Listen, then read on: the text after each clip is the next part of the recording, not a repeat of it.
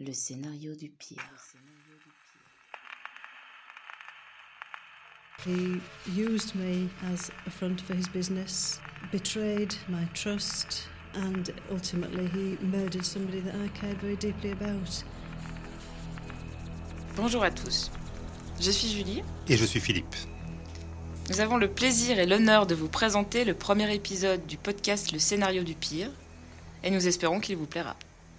Alors, la promesse qu'on fait dans, ce podcast, c'est de, voir avec vous, de parcourir avec vous des, des, faits divers, des affaires criminelles, des affaires judiciaires qui ont euh, comme point commun d'être vraiment, vraiment atypiques. Alors, parfois atypiques parce que c'est le déroulement des événements qui est atypique, c'est vraiment la réalité qui dépasse la fiction, ou alors parce qu'on a des, des, protagonistes qui sont totalement euh, hors normes, voire même neuroatypiques. Et puis, ben, un dernier point euh, qui, qui nous réunit, c'est la, passion du cinéma et les histoires qu'on va vous raconter dans, ce podcast, épisode après épisode. On se dit que ça ferait, euh, ça ferait potentiellement des, des, bons films. Donc, on va raconter une première histoire euh, aujourd'hui. Et si c'était euh, adapté au cinéma demain, bah, je pense qu'on pourrait qualifier l'histoire, cette histoire vraie, bien sûr, hein, de, de, murder mystery. Ça, c'est un genre basé sur la résolution d'un crime. Mais on pourrait aussi parler de thriller psychologique. Parce que dans les thrillers psychologiques, l'esprit du personnage et sa pathologie, bah, c'est ce qui va donner la, la, direction particulière au récit. Et donc cette histoire vraie qu'on va raconter, euh, c'est une histoire euh, qui commence comme une histoire criminelle, on va dire banale, mais qui se déploie en un fait divers très complexe à base de Rolex, de meurtres, de traques internationales, de lourds secrets, et évidemment de beaucoup de mystères et d'identités multiples. Une histoire improbable. Ouais, histoire vraiment improbable. Quand on, quand on l'a découvert, on se disait que c'était quand même une histoire de dingue. Hein. Et qui peut évoquer un film, un film célèbre? On va pas le, le, citer maintenant parce que ce serait presque un spoil sur, sur l'histoire qu'on va vous raconter. Euh, mais on vous dira en fin, de, en fin d'épisode à quel film on pense. En fait, il y a un film très célèbre de 1999 qui, euh, bah, qui raconte une histoire très très très proche de, de, ce fait divers. Alors si vous êtes prêts, check. Check one, two, check. Ça tourne. Notre récit débute en Grande-Bretagne le 28 juillet 1996. Deux pêcheurs remontent dans leur filet un cadavre en état de décomposition au large de South Devon, dans le sud-ouest de l'Angleterre. Cette prise plutôt inhabituelle est immédiatement remise à la police. Il s'agit d'un homme que presque rien ne permet d'identifier, si ce n'est deux éléments. Le premier, un tatouage étrange, difficilement reconnaissable, qui se trouve sur sa main droite. La première constatation, on pense que c'est une espèce de constellation d'étoiles. Et une montre Rolex Oyster, arrêtée en date du 22 juillet. Et donc là, on peut rappeler hein, que l'histoire commence le 28 juillet, donc cette montre s'est arrêtée six jours avant la, la découverte macabre. Oui. Il n'y a aussi euh, aucune autre pièce d'identité euh, qui permet de, de, nous, de, nous, éclairer plus sur, euh, sur l'identité ce, de, cette personne. Alors, on peut parler de la Rolex. Oui, la Rolex. Bah, déjà, euh, c'est bizarre de vider les poches de quelqu'un et de ne pas lui enlever sa Rolex. Enfin, moi, je trouve ça un peu étrange parce que c'est quand même assez visible une Rolex. Ça s'oublie pas, quoi. L'autopsie démontre que euh, l'homme a été blessé à la tête, mais que la cause du décès, c'est la noyade. Elle précise aussi qu'il s'agit d'un homme entre 40 et 50 ans et que le corps a passé approximativement une semaine dans l'eau. Donc ça, ça, confirme ce qu'on voit, donc décès, euh, pardon, découverte le 28 juillet et la montre qui s'est arrêtée le 22 juillet, donc ça corrobore plus ou moins ce, ce, ce time frame. Et sans la Rolex, le cadavre serait probablement resté anonyme, un John Doe. Mais il s'avère que les Rolex, elles ont des numéros de série individualisés. Et du coup, à partir de ce numéro, eh ben, Rolex a été capable de communiquer six semaines après l'autopsie le nom de son propriétaire, Ronald Joseph Platt, qui avait acheté la montre en 1967. Oui, donc en effet, hein, c'est une montre qui a été achetée euh, 30, ans, 30, ans, plus tôt. Donc euh, il y, y, a des chances que ce soit effectivement encore la propriété de Ronald Platt. Peut-être que ça n'est plus le cas. Mais bon, à ce stade, c'est la, la seule piste qui est exploitable, donc bah, les enquêteurs vont l'exploiter. Oui, et puis il faut dire aussi que Rolex, il garde les, donc le, le, registre à vie, en fait, avec le nom des propriétaires euh, de, des montres. Du coup, c'est quand même euh, incroyable, quoi. On se demande ce qui se serait passé s'il avait eu une Seiko. La police détermine la dernière adresse connue de Ronald Platt à Chelmsford, dans le comté d'Essex, au nord-est de l'Angleterre. C'est à peu près à 4 heures de route de là où avait été découvert son corps. Fort de cette information, la police retrouve le frère de Ronald Platt, qui reconnaît immédiatement le, tatouage, qui représente en fait la feuille d'érable du drapeau canadien.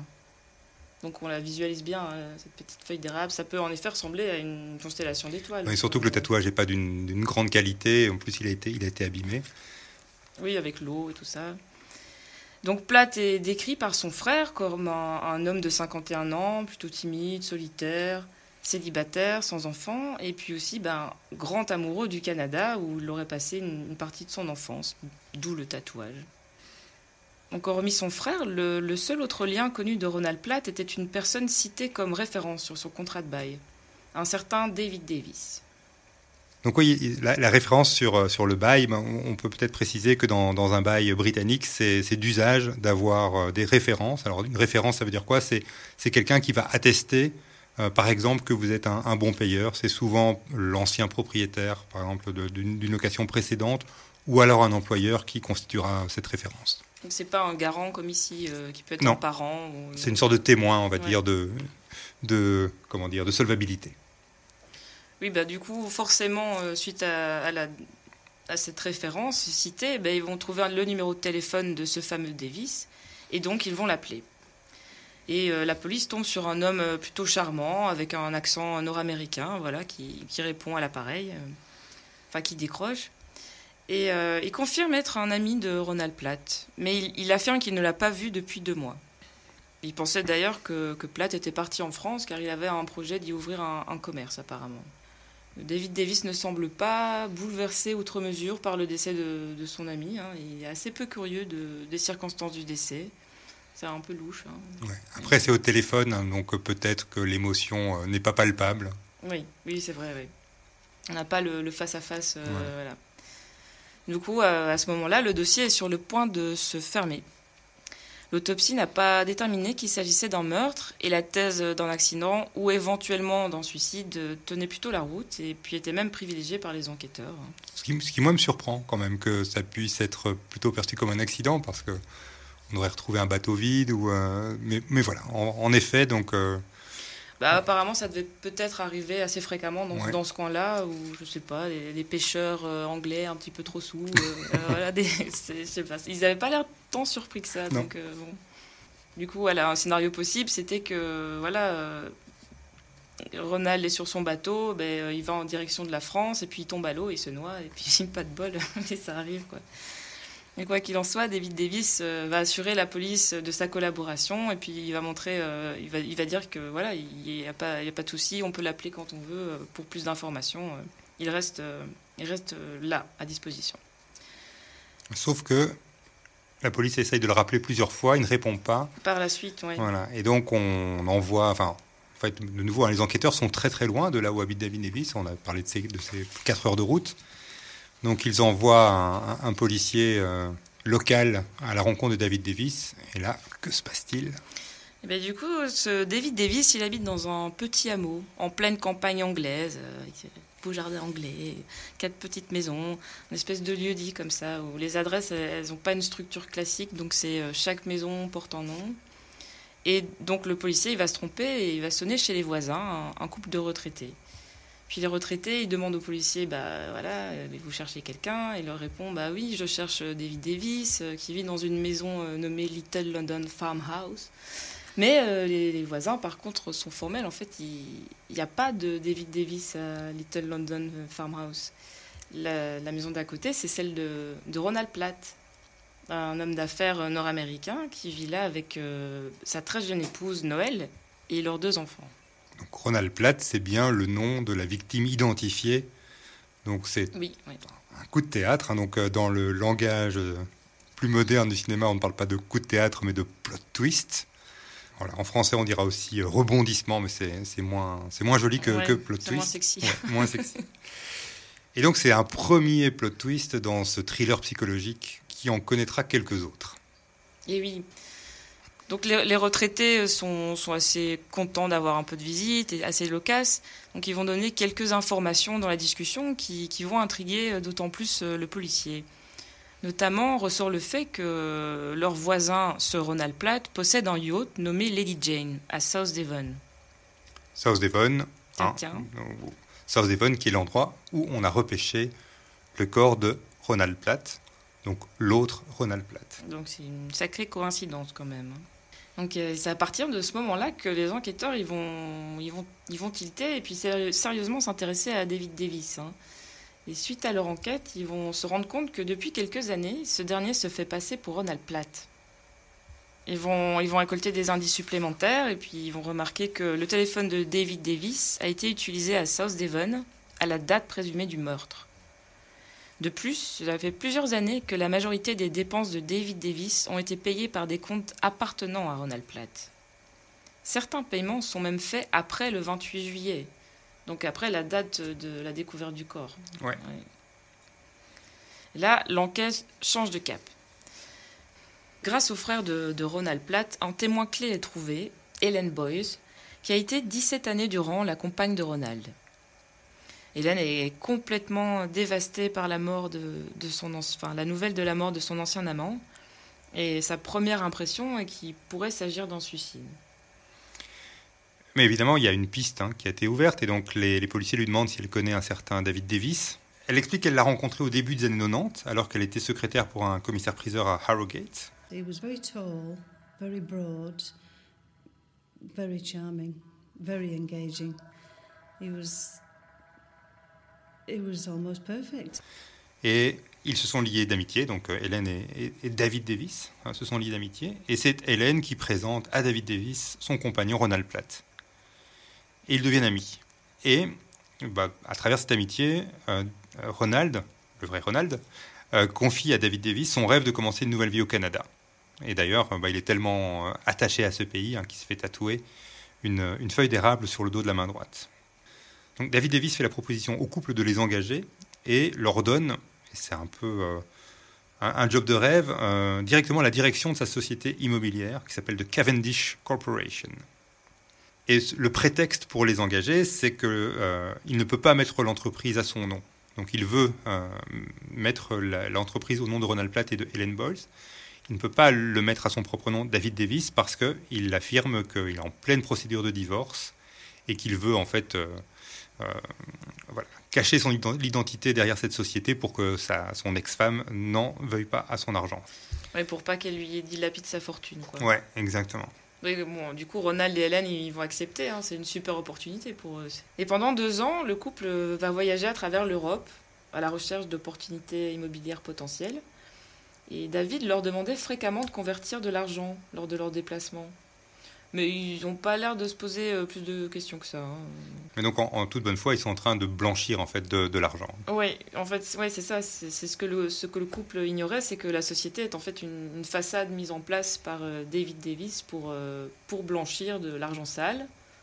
Bon, d'où vient cet argent, on ne sait pas, mais en 1992, en guise de, de cadeau de Noël et un très beau cadeau de Noël, David leur achète deux billets d'avion à destination du Canada à utiliser avant fin février.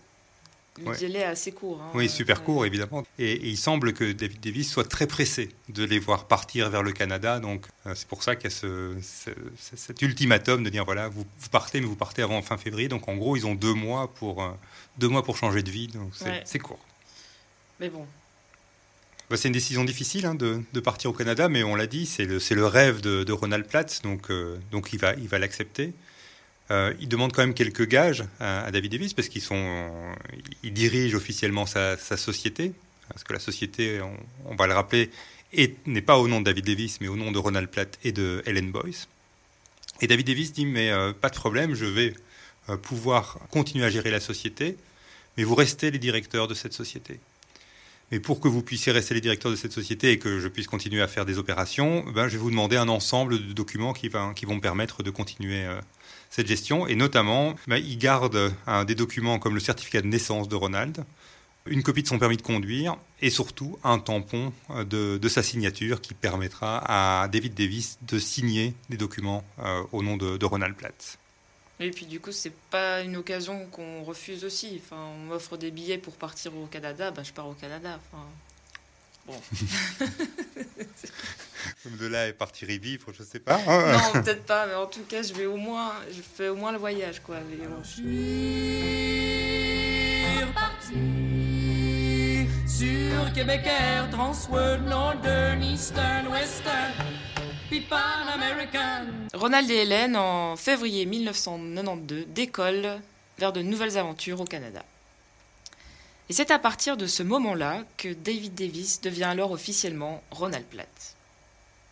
Donc, quatre ans plus tard, là, on, revient euh, en 96, donc là où, où l'enquête a lieu, en fait. Euh, le matin du 31 octobre 1996, Davis monte dans un taxi qui sera immédiatement arrêté par la police. L'inspecteur Redman, euh, en charge de l'enquête, signifie à David Davis qu'il est en état d'arrestation et soupçonné du meurtre de Ronald Platt.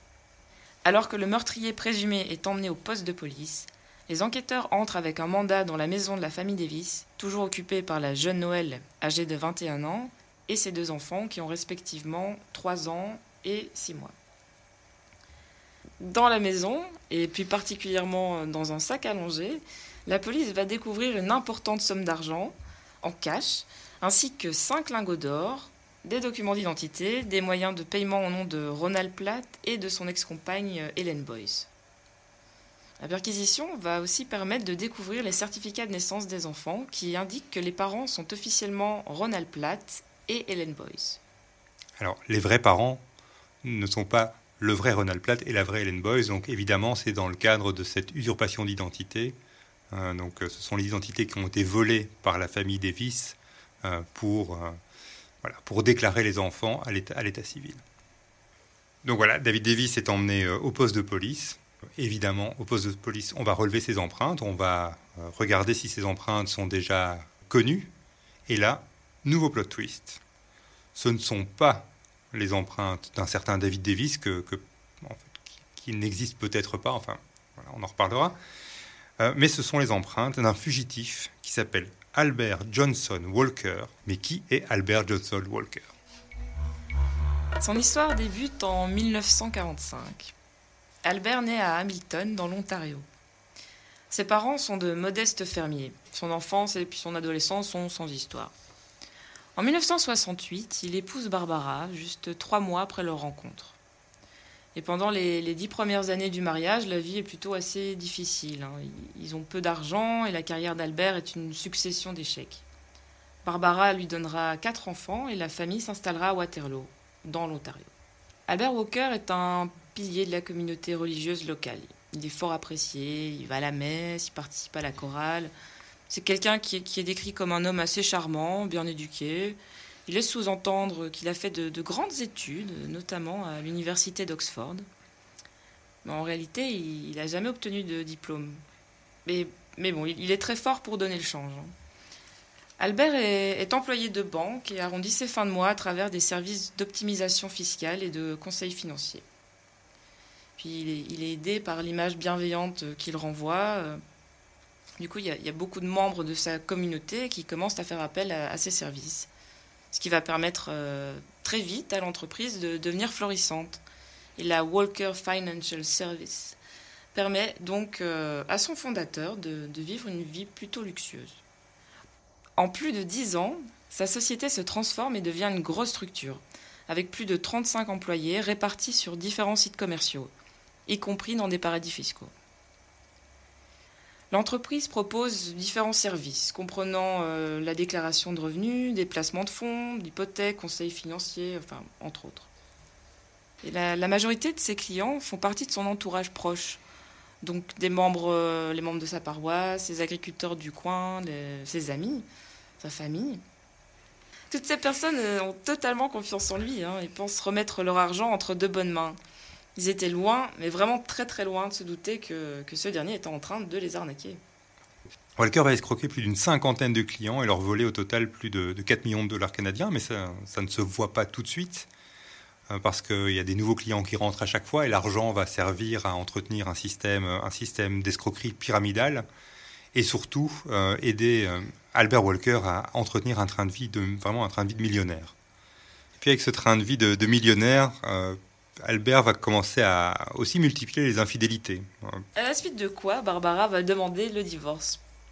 Et au même moment, il y a plusieurs investisseurs qui vont commencer à avoir des doutes quant au placement de, des économies et vont lui réclamer des comptes. Donc c'est pas trop la bonne période pour lui à ce moment-là. Hein.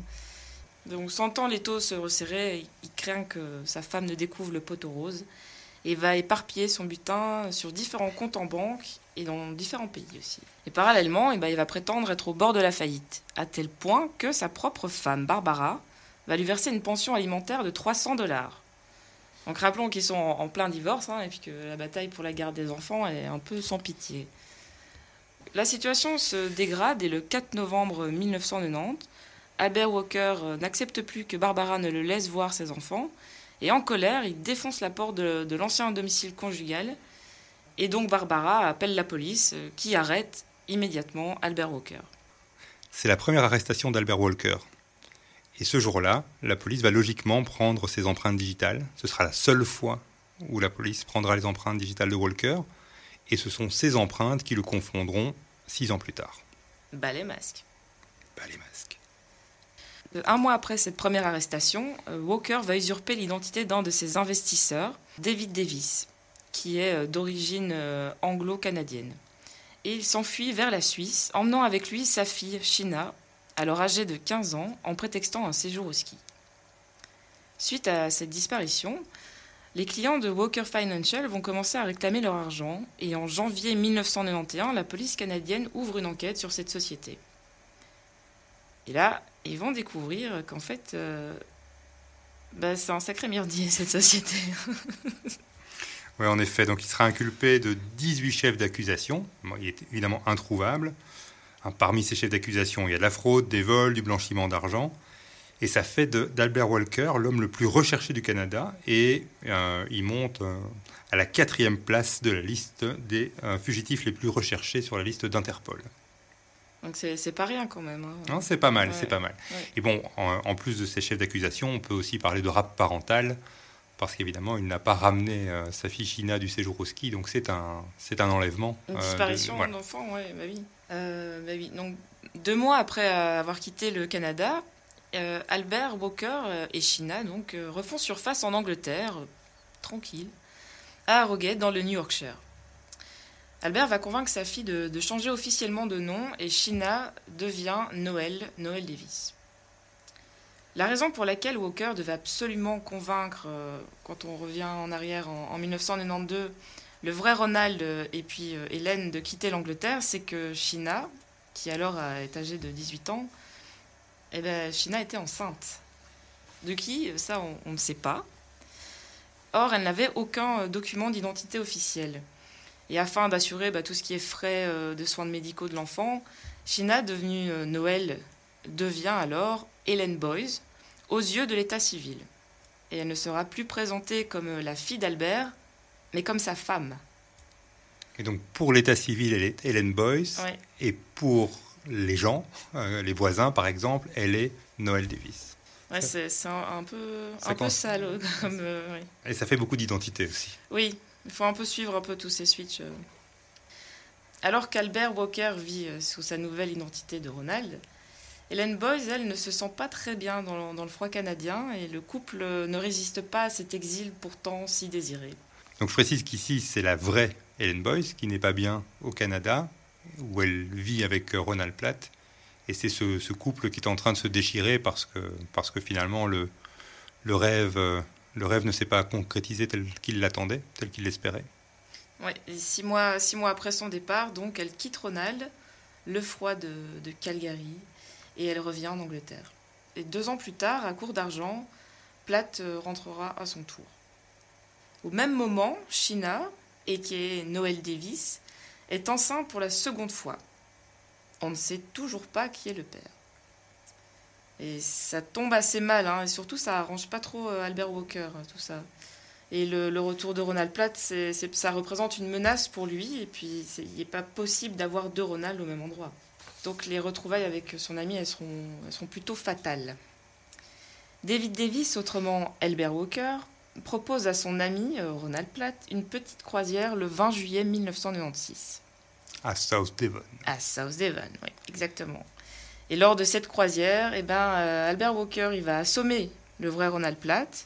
Il le dépouille de son portefeuille, lui vide les poches, lui attache une encre euh, à sa ceinture et puis le jette à l'eau, au large de Devon. Un crime presque parfait à une rôle exprès.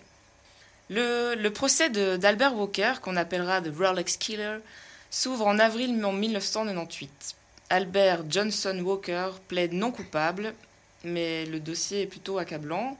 Au-delà de, de, tout ce qu'on vous a raconté sur l'affaire, bah, voilà, il n'y a pas photo. Euh, il a quand même bien tué euh, Ronald Platt. Quoi. Oui, d'autant plus qu'il y a plein d'éléments matériels dont on n'a pas parlé, mais une fois que le suspect est identifié, bah, la téléphonie euh, le situe vraiment à l'endroit du meurtre, le jour du meurtre, et c'est assez, assez incontestable. Les preuves sont, sont quand même très très lourdes. Puis les taches de sang qu'on retrouve sur le Lady Jane, le yacht.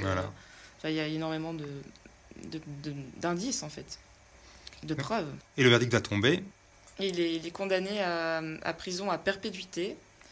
Le crime va être jugé d'impitoyable et puis surtout prémédité. Et en, 2005, euh, il sera transféré dans une prison canadienne d'où il multiplie euh, en vain les demandes de libération conditionnelle.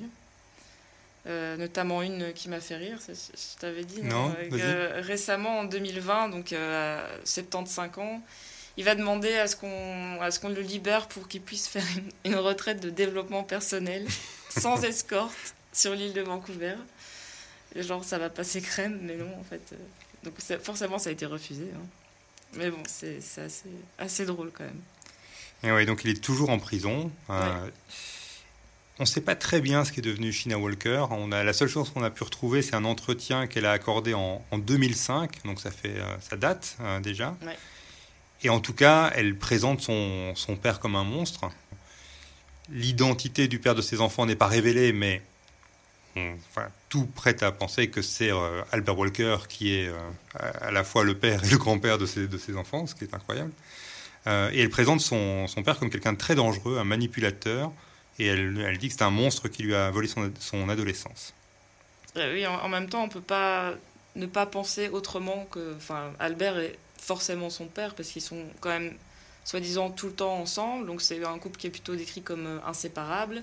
Elle, elle est, elle est pas scolarisée. Enfin, je, je suis pas sûre, mais non. Hein. enfin, elle arrive à 15 ans et puis jusqu'à ses 18 ans, euh, à 18 ans, elle a un enfant, mais avant ça, elle, je sais pas ce qu'elle fait. Oui, c'est ça. Il y a beaucoup de beaucoup de, de, de, tâches aveugles autour de autour de China. Euh, et donc depuis 2005, elle elle, vit une vie, voilà, elle est mère au foyer. On ne sait, on, sait pas ce qu'elle est devenue en fait depuis, euh, depuis 2005, mais en tout cas, euh, elle n'a plus de contact avec son père et elle, euh, elle était extrêmement choquée du transfert de son, de son père au Canada parce qu'elle vivait dans l'angoisse d'une sortie possible de, prison. sortie qui n'aura probablement jamais lieu maintenant que Albert Walker a 77 ans. Alors, on espère. On espère, ouais. Dans l'introduction du podcast, on, on a parlé de, on a parlé de cinéma et je pense que nous serons d'accord, enfin je ne sais pas ce qu'en penseront les auditeurs, mais pour, pour se dire que ça ferait un bon film. Et bah, il y a déjà eu un film, il y a déjà eu un film qui, euh, qui retrace la vie d'Abba Walker. Et le film, c'est un téléfilm, on n'a pas, pas pu le voir, hein. il est introuvable. c'est uniquement euh, en Angleterre ou sur la BBC. Impossible de télécharger. Il passe sur YouTube. Et le film s'appelle Eke Albert Walker. Alors moi je trouve déjà c'est un peu dommage euh, de mettre Albert Walker dans le titre, parce que finalement, la révélation de l'identité, pour moi, est le plot twist. Voilà, il y a quelques critiques sur, euh, sur IMDB, ça n'a pas l'air d'être un, d'être un chef-d'œuvre. Par contre, on, parlait tout à l'heure d'un film plus connu de 1999, et ce film, c'est. Euh, le talentueux Mr. Ripley. Voilà, avec Matt Damon dans le rôle de Mr. Ripley. Mr. Ripley ressemble assez fort à Albert Walker, c'est un personnage assez similaire. Et Mr. Ripley est déjà un remake d'un autre film qui s'appelle Plein Soleil, où là, le, donc le personnage s'appelait déjà Ripley, et là est interprété par Alain Delon. Et donc Alain Delon euh, dans le rôle d'un, un Albert Walker de fiction. Oui, euh, un sociopathe euh, sous des apparences forcément de charmant. Alors les similarités sont, sont très très fortes mais ce sont, des, ce sont des coïncidences parce que ce personnage de Ripley né dans les années 50 sous la plume de Patricia Highsmith. Donc c'est un personnage de roman. Plein Soleil a été tourné très très très longtemps avant euh, l'affaire euh, Albert Walker. Et donc le talentueux Monsieur Ripley, c'est ce livre de, Patricia Highsmith qui a été écrit dans les années 50. Donc voilà, on est vraiment dans la, dans la, dans la pure coïncidence euh, entre... Une grosse, une grosse similarité en tout ouais, cas. quand même, c'est troublant. Les histoires, ouais, c'est ça. Mais bon, ça ferait quand même un bon film. Il y a, il y a aussi quelques, quelques différences, mais si, euh, si on en faisait un film, toi, tu verrais qui dans les, dans les rôles principaux? Pour moi, pour Albert Walker, j'aurais choisi euh, Colin Farrell. Ok, moi j'imaginais Jude Law, euh, même, même si Jude Law est la victime hein, dans, Ouais. dans le talent- talentueux Monsieur Ripley, mais le Jude Law de 2022, euh, je le trouve pas mal pour jouer un quinquagénaire euh, moustachu, un peu, Ouais, un peu, un vrai. peu dangereux et pervers. Voilà. Mais c'est parce qu'on a souvent l'habitude de le voir dans ce genre de, de rôle. Enfin, je... Ouais, depuis The Young Pope, euh, il y a quelque ça. chose de plus inquiétant. Mais, euh, mais voilà, moi je trouve Colin Farrell, voilà, il, a, il a ce côté un peu. euh, il pourrait jouer un peu en, voilà, un homme. euh, Charismatique. Un homme charismatique, de famille, enfin, il a ce côté un peu mystérieux, enfin, un père de famille mystérieux, charmant, ouais, intrigant, mais voilà, je trouvais que ça, ça lui correspondait bien. Et, alors, et pour le gentil Ronald Platt, tu, tu, verrais, tu verrais qui? Ben ça, j'ai pas, j'ai pas vraiment trouvé euh, un, un acteur particulier. Toi, tu m'avais parlé de, de ton choix et j'étais assez d'accord avec euh, Tom Hiddleston. euh, Ah oui, effectivement. Ouais. Tom Hiddleston qui a, qui a ce côté, ce côté un petit peu, ouais, un petit peu doux. On, on peut, on peut- je le projette pas mal dans un rôle d'homme, d'homme timide et un peu, un peu coincé.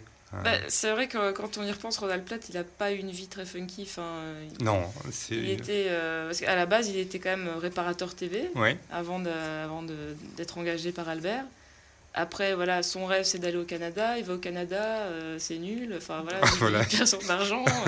il revient ici, il veut, il veut, je sais pas, recommencer sa vie en Angleterre. Et puis là, il, il tombe, il tombe à l'eau. Enfin, c'est un peu, un peu triste pour lui. ouais, ouais, c'est pas, c'est un destin, un destin assez malheureux. Ouais. Par contre, on a un personnage plus, plus positif euh, avec Helen Boyce, hein, qui est, un, qui est une, une, une femme forte, d'ailleurs qui a été aussi très très présente pendant, pendant le procès, euh, et qui, euh, même malgré la séparation, a- est restée, euh, est restée une alliée post-mortem de, de Ronald Platt. Et là, T'avais- T'avais choisi Rebecca Hall, oui, Ouais. c'est juste. qui est une très belle prestance. en Ouais. plus.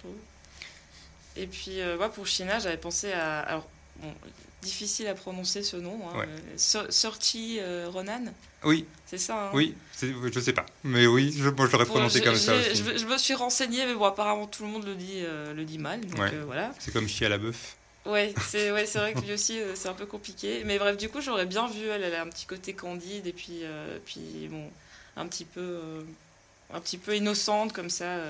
donc j'aurais choisi elle en tout cas. Et alors pour le soundtrack, on a choisi euh, un morceau de, de Coil, euh, dont le titre colle très bien, et même l'ambiance colle très très bien à cette histoire Ouais. quand même un peu triste, et colle bien à la, à la tristesse de la, de la vie et de la mort de Ronald Platt, et la chanson s'appelle Tattooed Man. Et on va voilà, tourner totalement dans le thème, et on va, on va passer un petit extrait. Voilà.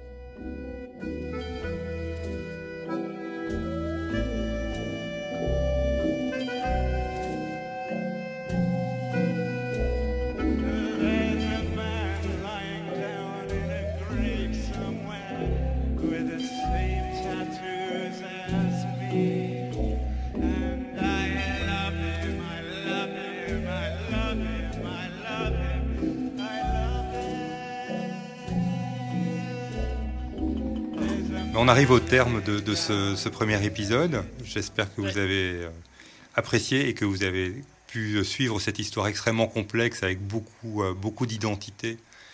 On se retrouve bientôt pour, euh, pour une, une seconde histoire dans, avec une tonalité qui sera complètement différente, où on sera Oui. pas loin de la comédie, Un, un sujet un, un peu plus léger. hein. Voilà. Mais euh, une vraie affaire criminelle malgré tout. Aussi improbable, encore une fois, oui. Absolument. Donc on espère vous retrouver, euh, vous retrouver très vite. Euh, mais avant ça... euh, Un petit mot pour la ouais, fin, un petit mot pour la fin, tu voulais dire? Mais moi, je- j'avais envie de dire que voilà, la Rolex, c'était saut années 90. Et à propos de saut années 90, ça me fait penser à Jacques Seguela, qui disait euh, si à 50 ans tu as pas de Rolex, c'est que tu as raté ta vie. Ronald Platt avait une Rolex à 50 ans, mais à 51 ans, sa vie était terminée. Donc voilà, il a réussi sa vie pendant, pendant un an. Ouais, c'est super. c'est super trash pour lui. Mais Euh, bon, Merci et à bientôt. merci à vous, oui. Et le scénario du pire est une production de... Bah les masques. Le scénario du pire remercie Pierre Chevalier et Coralie Coussemant pour leur précieuse collaboration.